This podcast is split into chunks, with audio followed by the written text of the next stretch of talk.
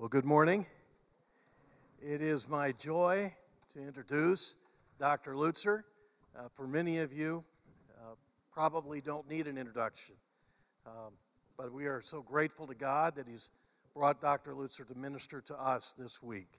Uh, Dr. Lutzer, since 1980, uh, has served as the senior pastor of the Moody Church in Chicago until just a few years ago. Uh, there was a handoff there, and Pastor Lutzer is now Pastor Emeritus. And uh, he shared earlier what a joy it is for him to see the man that God has raised up and placed in that role now. Pastor Lutzer continues with the uh, media ministry that he's been involved with, uh, uh run, running to win, um, a couple other, couple other things that slipped my mind. Forgive me, um, but God has used him powerfully in that way. And also uh, the books. Many of you are familiar with the books. I think what is most encouraging, both from his public ministries and as we've gotten to know him this week, is that he is a man who loves God and desires to understand his word and how his word speaks to us in this day. How do we live faithfully? And so we are grateful not only that that's your heart, but God has gifted you, Dr. Lutzer, to communicate those things. So uh, thank you for joining us this morning. Thank you. Thank you, Jeff. And please don't forget that last night I gave you an honorary doctorate, okay? there are some things that can slip your mind, but that's not one of them. Thank you. I just want to return the mic, but oh, I do want to thank you and Thank you, thank you. Your, your diploma is in the mail. If you wonder why Dr. Whitaker had to help me as I went up the stairs, it's because um, I turned 80 years old a month ago. And the good thing,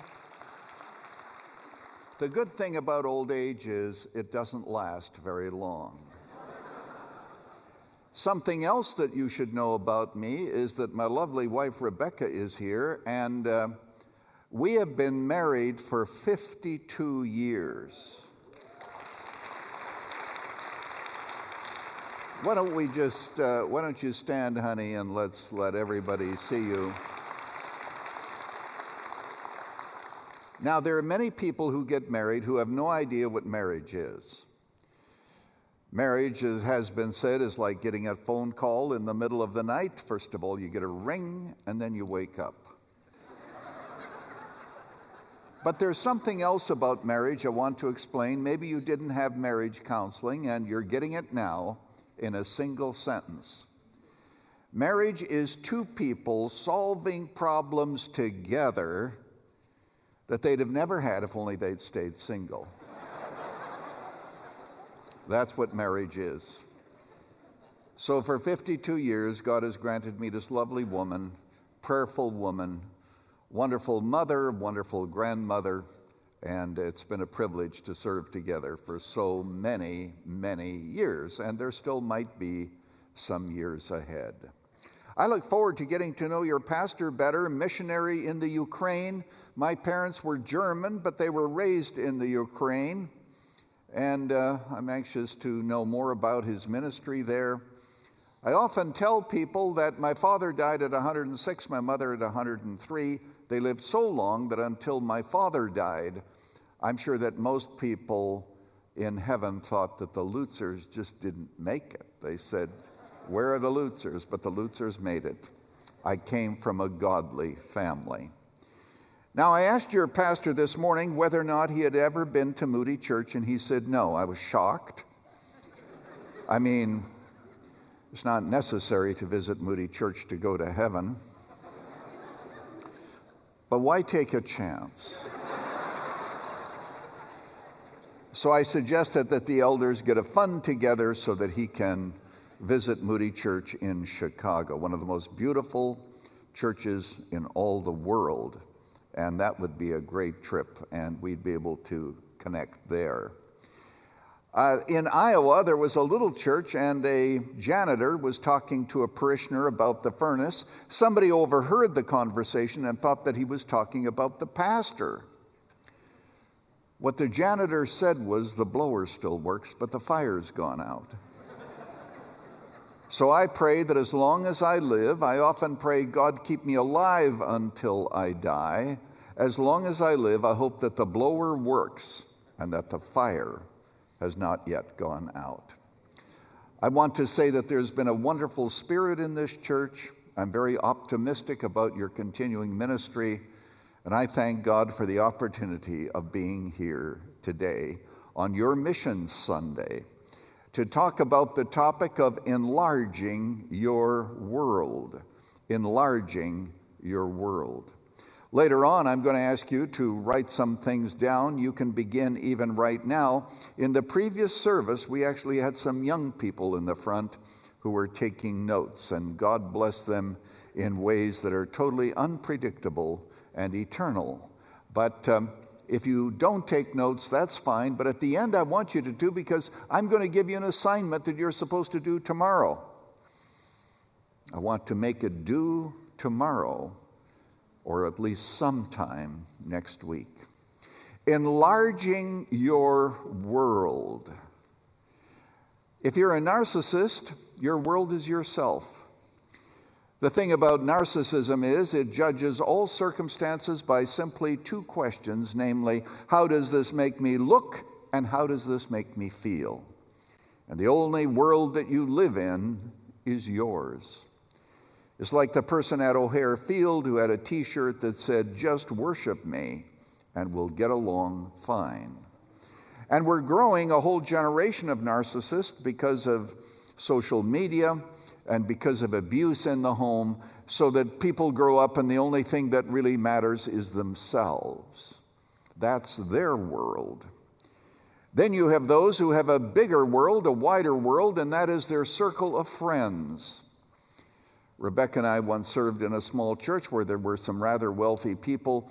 And they went out to a restaurant, I think it was every Friday night, and somebody else paid. And it was always the same people, the same stories, the same this, the same that. And that was their world. And we often commented that they never broke out of their world to see the other needs around them of people who had lesser opportunity. And by the way, Jesus said that when you call a feast, don't call all the rich people who can invite you back, but rather go out into the highways and the byways and get people who can never repay you, and you shall be rewarded at the resurrection of the just. So when you have your next meal, invite someone that you do not know, who do not have the opportunities that you do. Enlarge your world. Well, today we're going to talk about enlarging our world all around the world and making it bigger. And of course, in a sense, it begins here, but then it goes throughout the entire world because that is our parish, that is our opportunity. So here's what we're going to do we're going to ask you to turn to the ninth chapter of the book of Matthew, Matthew chapter 9. I'm going to read a very familiar passage and then we're going to talk about how you can enlarge your world. I'm in verse 32 of Matthew chapter 9. I pointed out to the people today that it's page 814 if you have a Bible like mine. And of course, I know many of you don't have a Bible. You brought your iPad, you brought your uh, computer, you brought everything, and that's fine. That's fine. But if you're under 40, under 40s, listen up, look at me for just a moment. This actually is a Bible. Do I have a witness that this is a Bible? Verse 32 And as they were going away, behold, a demon oppressed man who was mute was brought to him. And when the demon had been cast out, the mute man spoke, and the crowds marveled, saying, Never was anything like this seen in Israel. But the Pharisees says he casts out demons by the prince of demons. And Jesus went throughout all the cities and the villages, teaching in their synagogues and proclaiming the gospel of the kingdom and healing every disease and every affliction. And when he saw the crowds, he had compassion for them because they were harassed and helpless, like sheep without a shepherd. And he said to his disciples, The harvest is plentiful, but the labors are few. Therefore, pray earnestly to the Lord of the harvest to send out laborers into his harvest. I'm going to give you four ways, maybe five, of how you can enlarge your world based on this text and the experience of Jesus that is recorded for us in God's holy word. First of all, we can enlarge our world by what we see. It's verse 36 and when he saw the crowds. May I ask you today what you see? Because what you are determines what you see, what you love determines what you see. I've led tours to the sites of the Reformation, so we've been in Europe many times, and one of the things I noticed is that people see what they want to see and what they love to see. For example, those who loved gardens, as we drove past on a bus, somebody would say, Oh, look at that beautiful garden. I certainly didn't see it, but people who were into gardens noticed the gardens. People who were into architecture noticed the architecture of every cathedral and every building we went into, because what you are determines what you see. Moody Church is a beautiful place. It has actually uh, Byzantine architecture. It was inspired by the Church of Holy Wisdom in Istanbul. And uh, it's awesome to see, it's huge. And, there, and we give tours to people. And there was someone from Iowa who came for a tour and looked at this vast building and said, Boy, you could sure get a lot of hay in here. what we are is what we see. Remember that little ditty that we learned in grade school? At least we learned it in Canada, where I was raised. Kitty cat, kitty cat, what have you seen? I've been to London to see the Queen. Kitty cat, kitty cat, what saw you there? I saw a mouse sitting under her chair. Now, of course, when Kitty Cat got back from London, she gathered her human friends together to show them her slides. She didn't have video camera. And they said, What was the queen wearing? What was her crown? I never saw the crown. What was on the wall, the picture? I never saw any pictures. What did you see? I saw a mouse under her chair because she had a kitty cat heart. Because what you are determines what you see. If you are selfish, you don't see any needs around you. Because there are people, you know, who don't throw out signals necessarily and, and walk around with a big plaque saying, I'm needy. And, and you come to church and you don't even see the needs of the people that are in the pew with you. There may be a teenager whose father has left the home, there may be a single mother that needs care and encouragement and prayer. There may be somebody who has special needs, who needs special care. But if you're selfish, you don't see this. All that you see is what you want to see. Remember the story, of course, in the fourth chapter of John, where Jesus sits on the well, Jacob's well, and a woman comes. And uh, she'd been married five times and uh, now living with her sixth husband. And uh, he wasn't even a husband, apparently. They were just living common law. I mean, who wants to get married after five times? And uh, what did the disciples see? They saw an immoral woman. They saw a biracial woman. After all, she was a Samaritan, a mixture of the Assyrians and the Israelites. They saw a, a uh, marginalized woman who probably came there at noon because no other women wanted to be with her. What did Jesus see? Jesus saw a woman with a need. He saw a wounded woman who could become a worshiper of Almighty God and have eternal life. That's what Jesus saw. What you are determines what you see.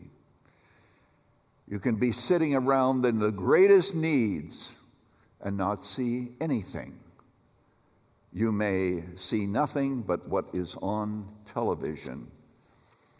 I was joking with the people this morning. I'm not sure if they took it as a joke, but um, I know that there was a football game last night, and I looked it up on my phone, and apparently Michigan lost. And I, thank, I thought, thanks be to God forgive me.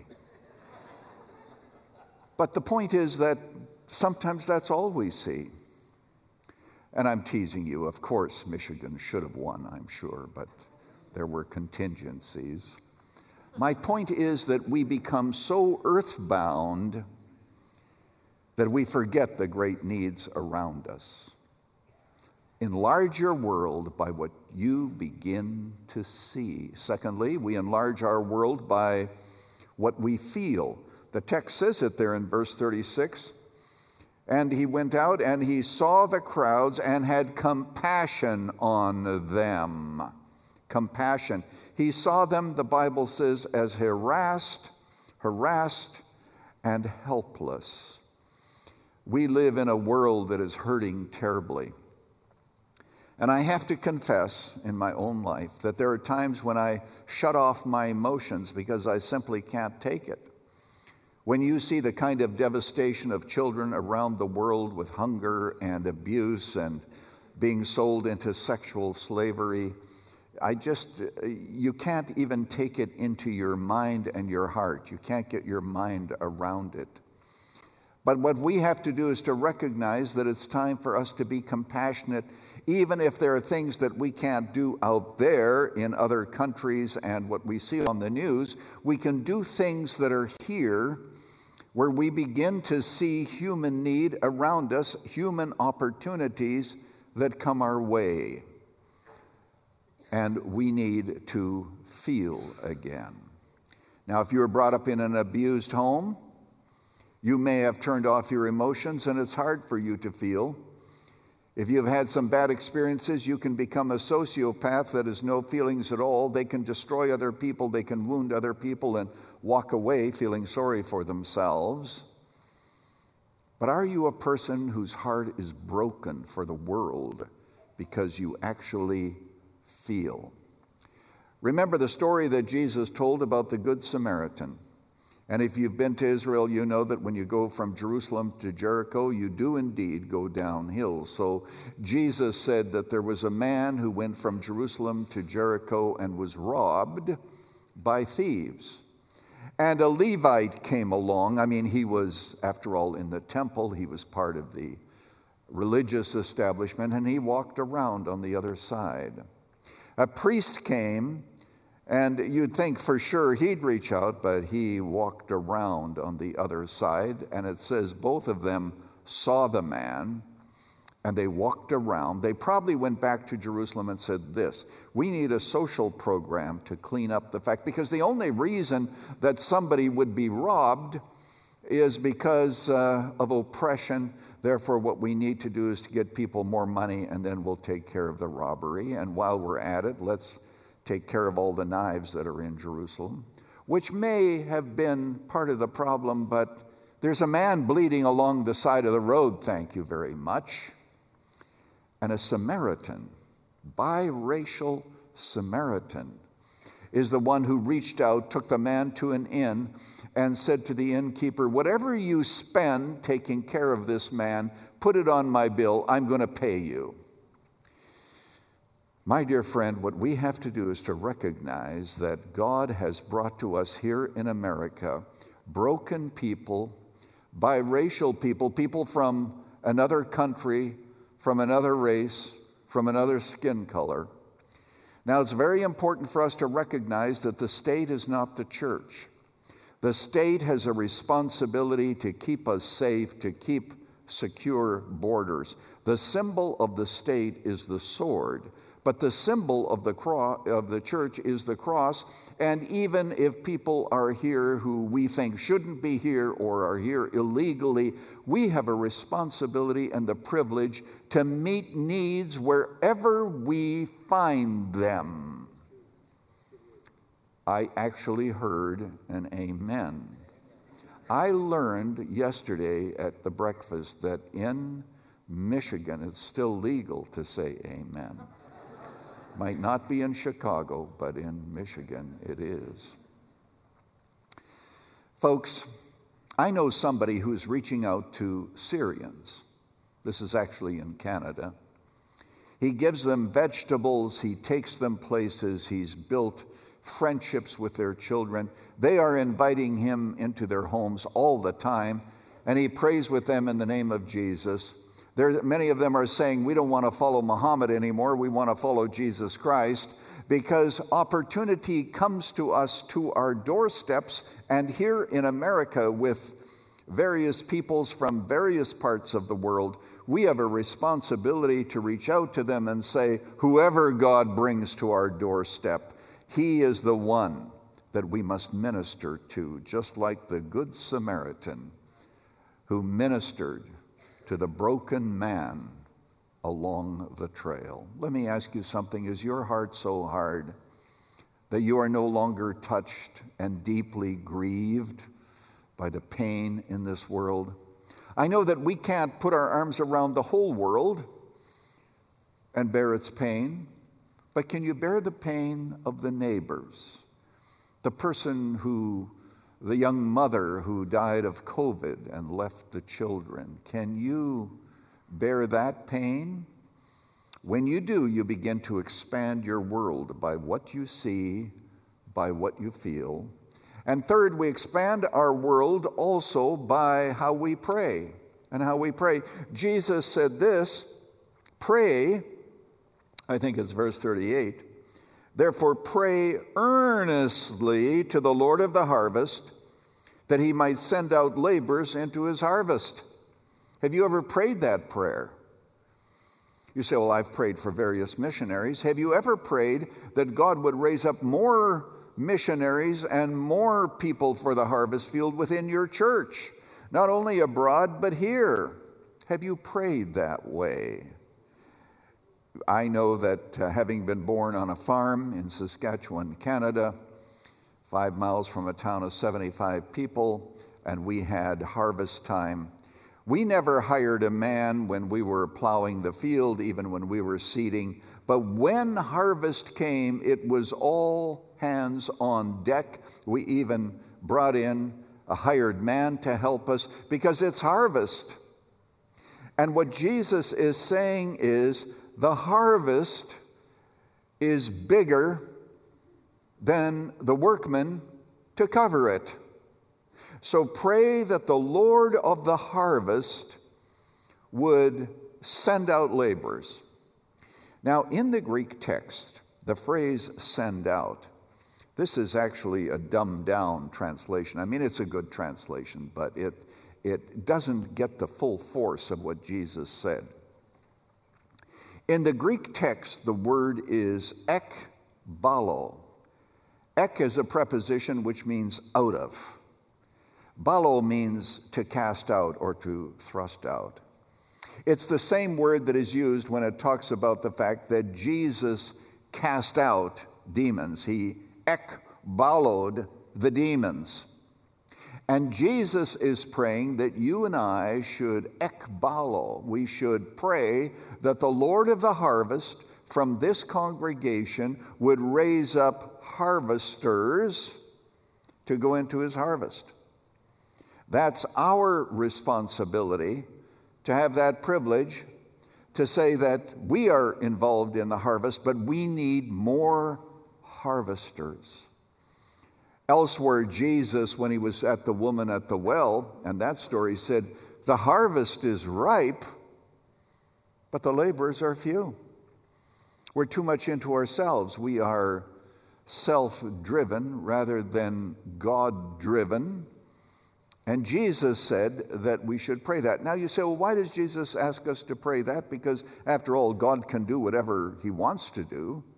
He can raise up laborers without our prayers, certainly. But God gives us the privilege of saying we are actually co laborers together with God, as Paul says it. There is a synergy between us and the plan of the Almighty. Now, God is not hampered because of human disobedience. God does whatever He wants to do. I think this morning, and by the way, I so appreciated the music. I think that this morning we had a song that in effect said that, that God is God, and have you ever noticed that He does whatever He wants to do? And He doesn't always do what I think He should. Did you know that God blesses people who disagree with me, for example? And, you know, he, he does things that I wouldn't do if I were God. So God does whatever He wants. But God says, You are co workers along with me in the harvest. What a privilege to connect sinner and saint in the harvest fields of the world. So, how do we enlarge our world? By what we see, by how we feel, the compassion that we have, and the brokenness that we should have over this world. But we also enlarge our world by how we pray. If you've never prayed it before, pray that the Lord of the harvest will ekbalo, will cast out labors into his harvest field. But we also enlarge our world by how we obey, by how we obey. Now I'm going to translate and transition to the whole issue of the Great Commission. And you don't have to turn to that passage, you probably know it by memory.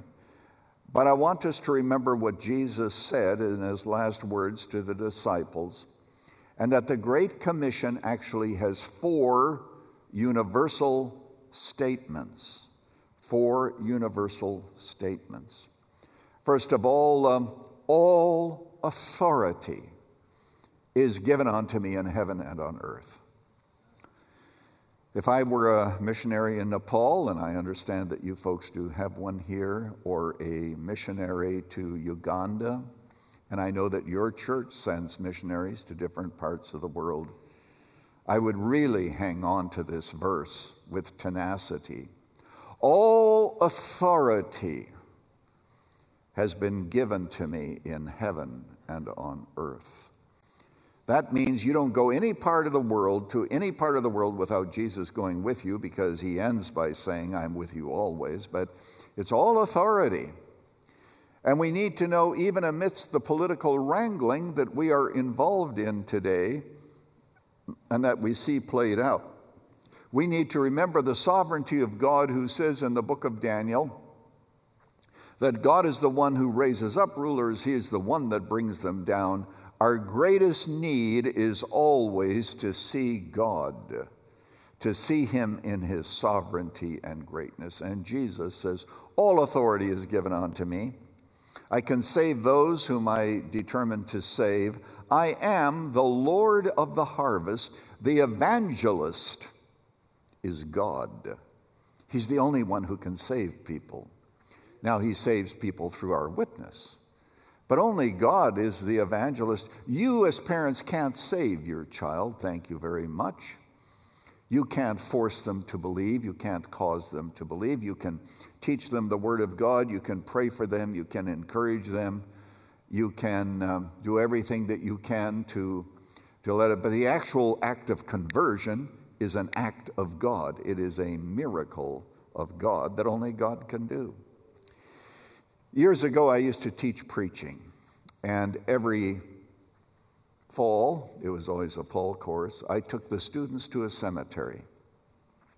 I asked them to choose a tombstone and to preach to the dead. I thought that would be great practice for those who are going to be pastors and preachers. Just get used to preaching to a cemetery and you'll do well in your church.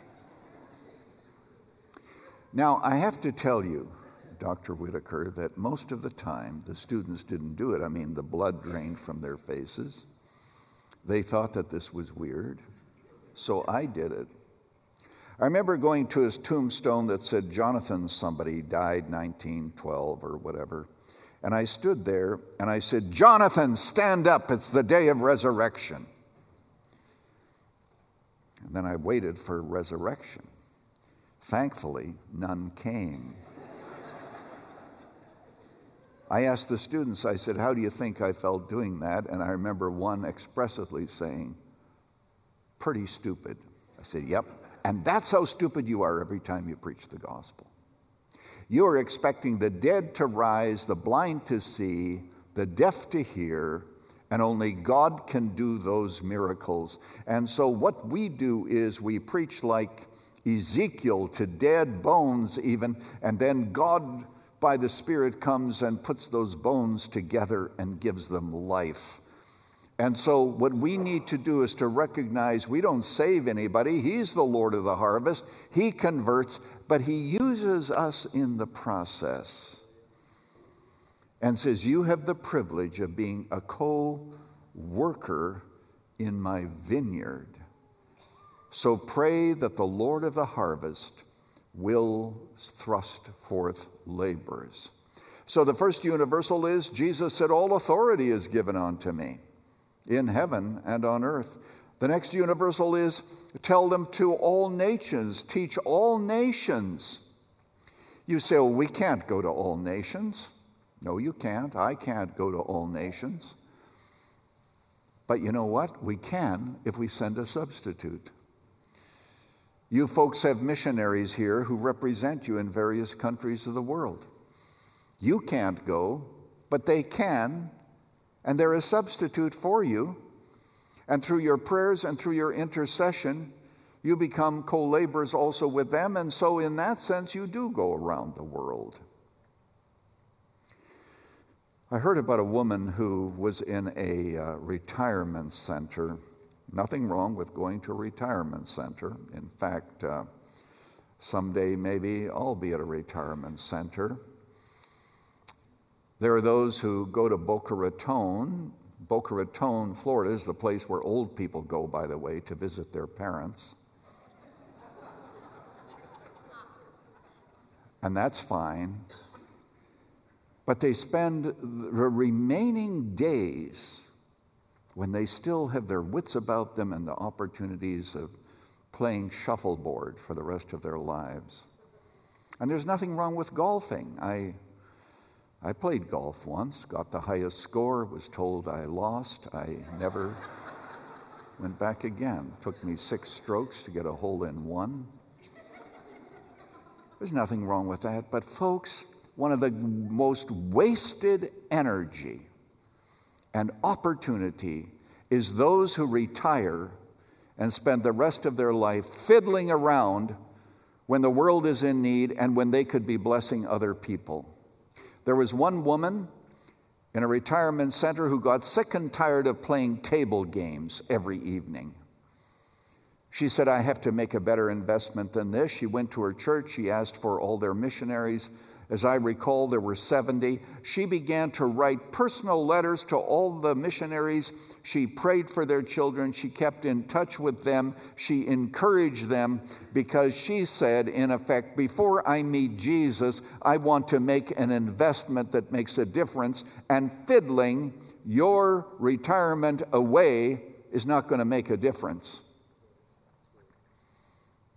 Not surprised I didn't get an amen there. Notice that Jesus says, all authority, all nations, in some way involved. And the other way is money.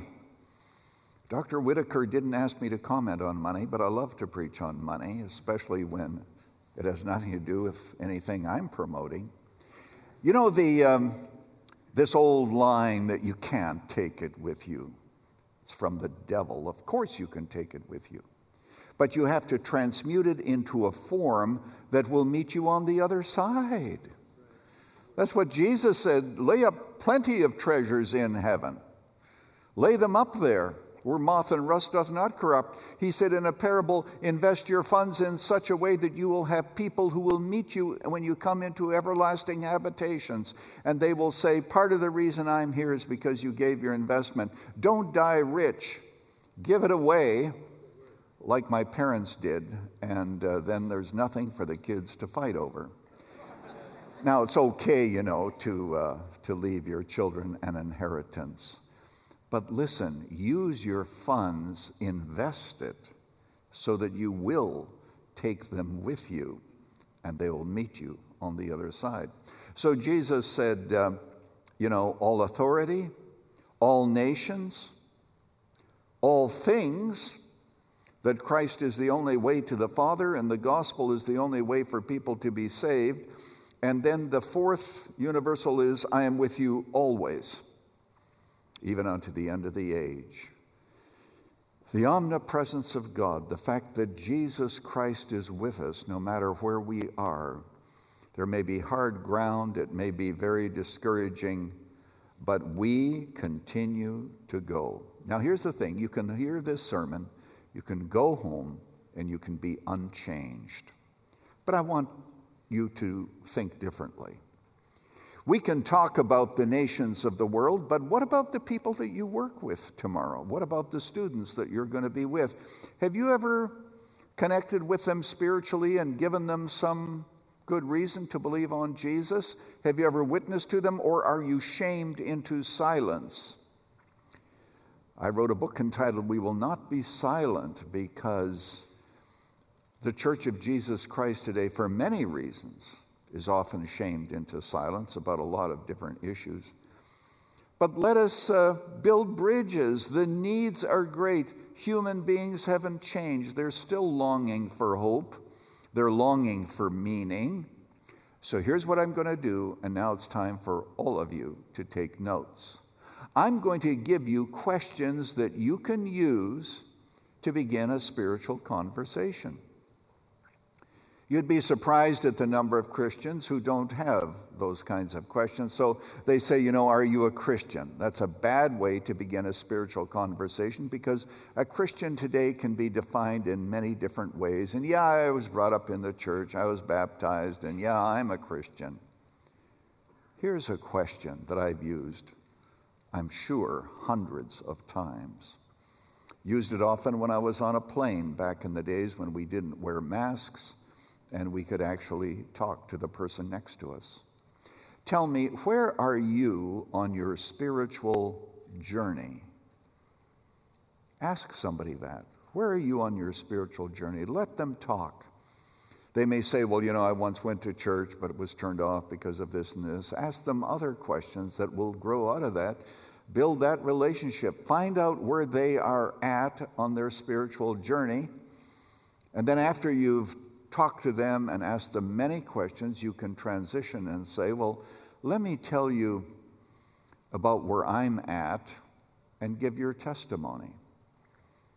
Let them deal with that issue. Build that relationship. Or here's one that I know 100% of the time, 100% of the time, you'll get a yes to. Not 99% of the time, but 100% of the time. I haven't used this one as often, but I have used it even for waitresses. May I share with you what somebody once shared with me that changed my life? May I share with you what somebody else shared with me that changed my life? Nobody will say, No, don't share that. Everybody is curious and saying, Sure. And then give them your testimony. Maybe it was a parent who shared with you the gospel. Maybe it was a friend, however, you came to Christ. Let them know what changed you. Build those relationships or ask what is most important to you or how much adult consideration have you given to Jesus? And I say adult consideration because most people think of Jesus in terms of fairy tales and miracles and all those things.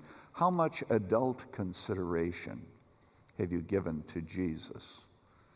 What do you think of him? And then let them talk and ask questions. And then you share them again who Jesus really is.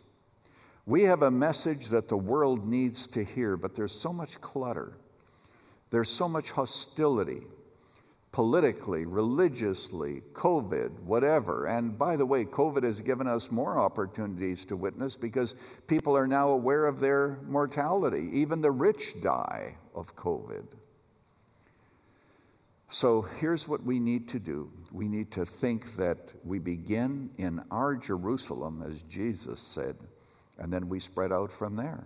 So I want you to do that this week. I want you to become accountable to somebody, to witness to someone to the gospel. Don't go home and just simply let things be as they have been.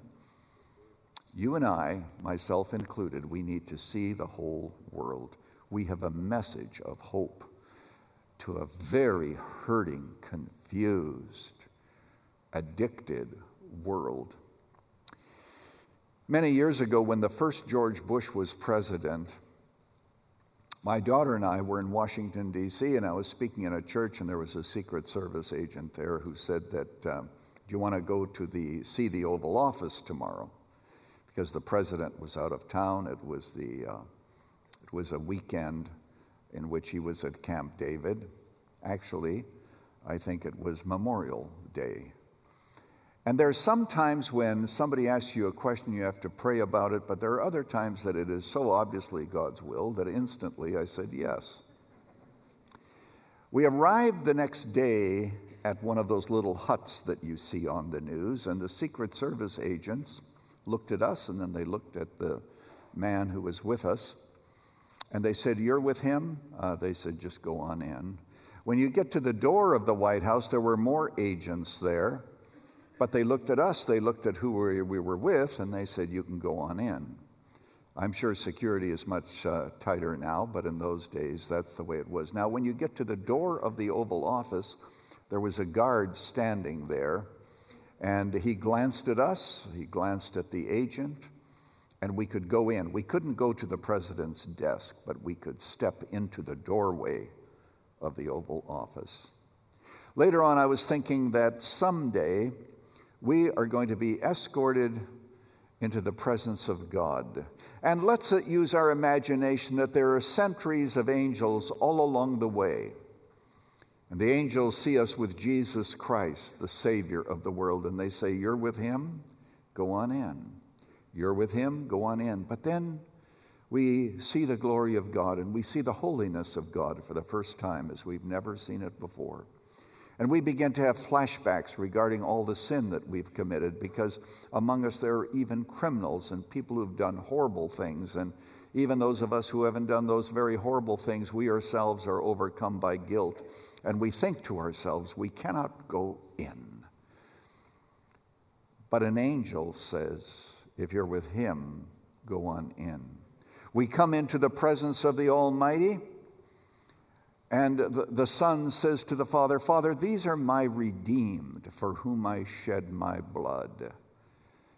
And the Father says, I have inspected them very carefully, and I find no fault in them. Clothed in His righteousness alone, faultless to stand before the throne, the righteousness of Christ. It's a message of hope, it's a message of truth.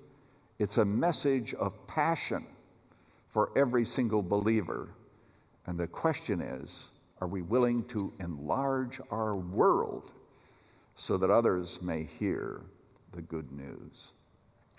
Let me pray for you as I pray for myself. Father, we thank you today that Jesus had eyes to see, that he was able to feel. He taught us to pray, but he also taught us to go and he reminded us that he is the Lord of the harvest. We ask for these dear people, Lord. I ask that from this congregation you might ekbalo people, uh, thrust them into the harvest field, which is so ripe and so broken. Help us, Lord, we pray, to touch the lives of all whom we encounter for your glory. In Jesus' name, amen.